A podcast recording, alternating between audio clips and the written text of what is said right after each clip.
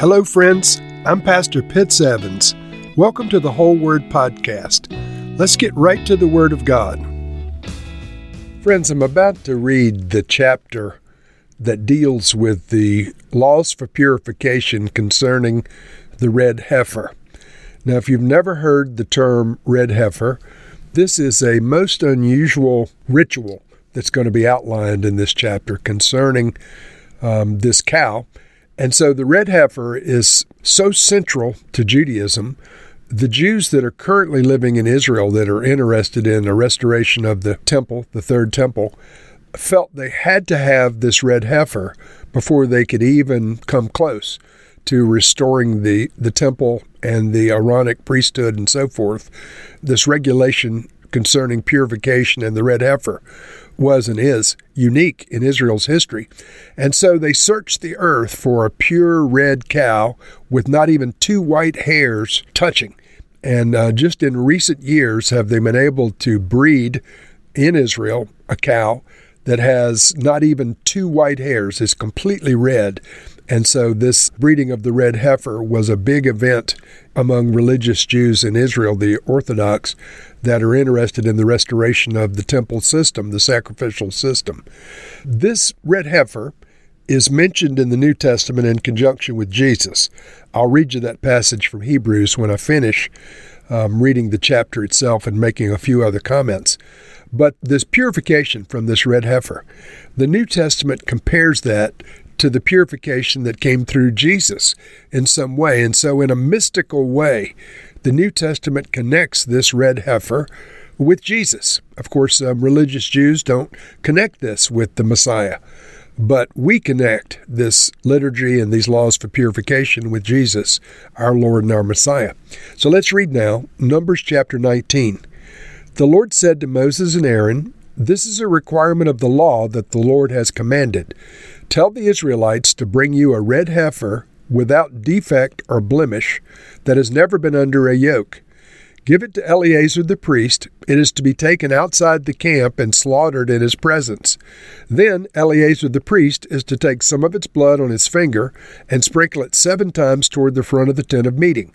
While he watches, the heifer is to be burned, its hide, flesh, blood, and intestines. The priest is to take some cedar wood, hyssop, and scarlet wool and throw them into the burning heifer. After that, the priest must wash his clothes and bathe himself with water. He may then come into the camp, but he will be ceremonially unclean until evening.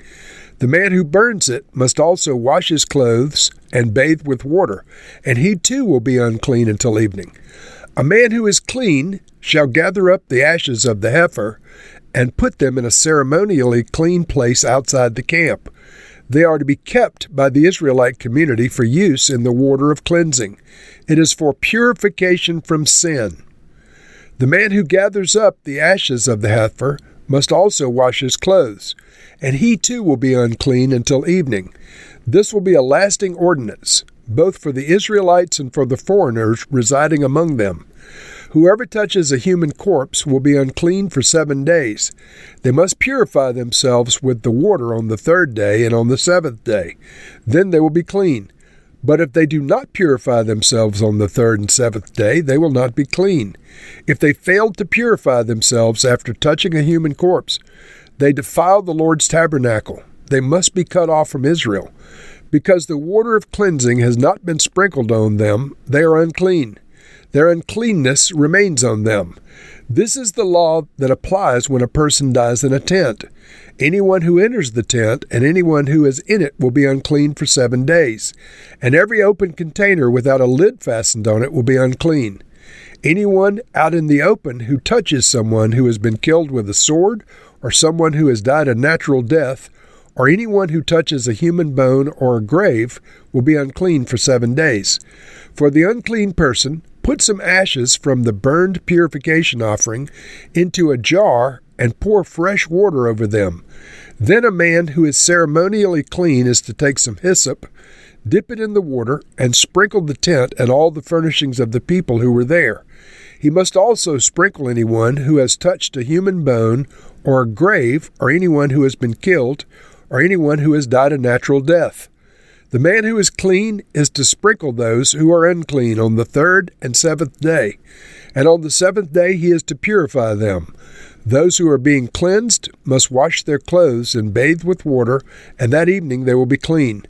But if those who are unclean do not purify themselves, they must be cut off from the community, because they have defiled the sanctuary of the Lord.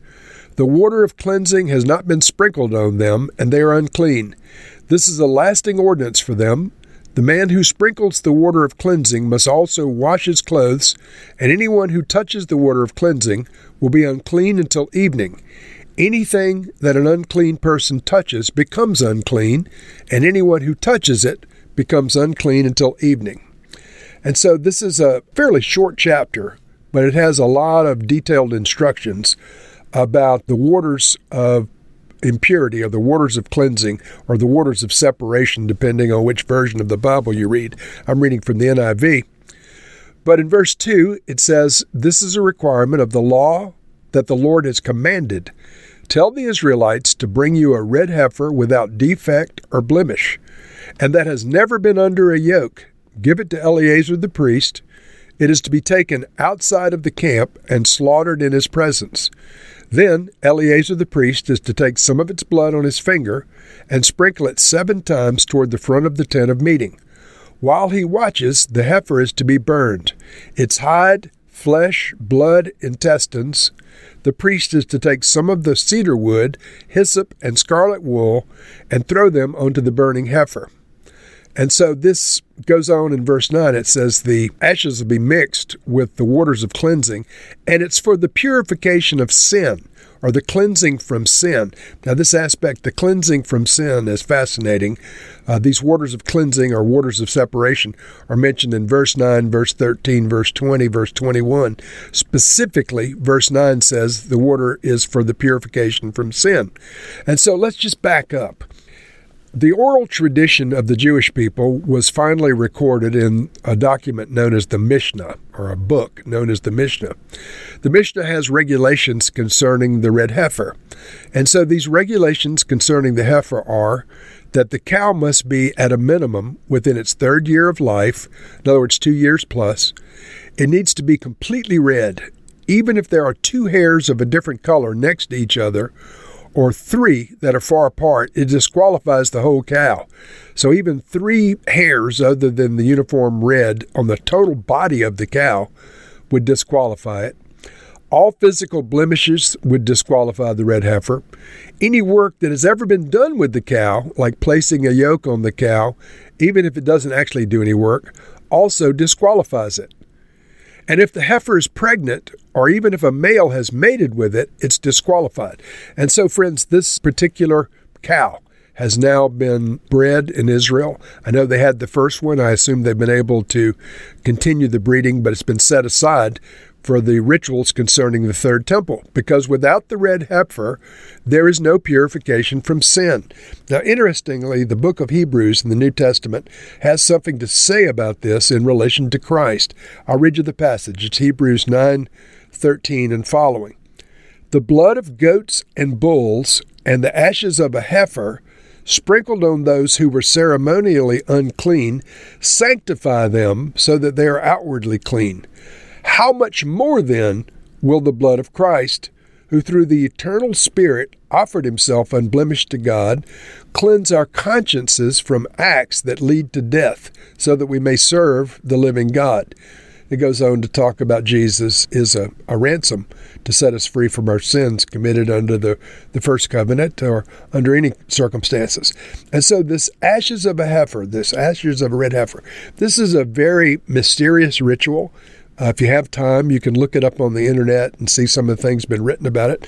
But we know one thing that the New Testament compares this cleansing of the heifer with the waters of separation or the waters of impurity.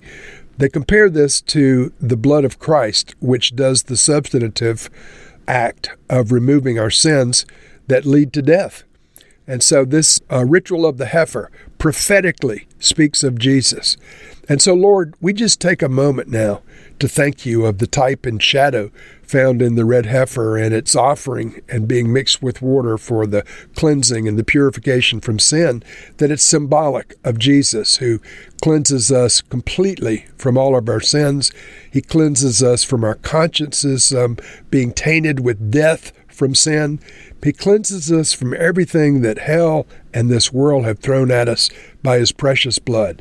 Lord, may we recognize the precious sacrifice of our Lord Jesus as being complete, although foreshadowed prophetically by this red heifer. The fullness came in the time of Jesus, in his sacrificial death, burial, and resurrection. We love you, Lord Jesus, and we thank you. Amen and amen.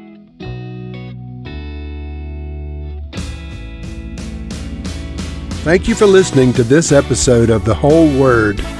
It was brought to you by Whole Word Fellowship and the Northern Virginia House of Prayer. If you were encouraged, please share our podcast with your friends. We'd also appreciate it if you'd hit subscribe in your favorite podcast app and take a few moments to write a review. If you'd like more information on our church and our ministry, you can go to wholeword.net or wholewordpodcast.com for more information. Thank you again, and may the Lord Jesus bless you today and always.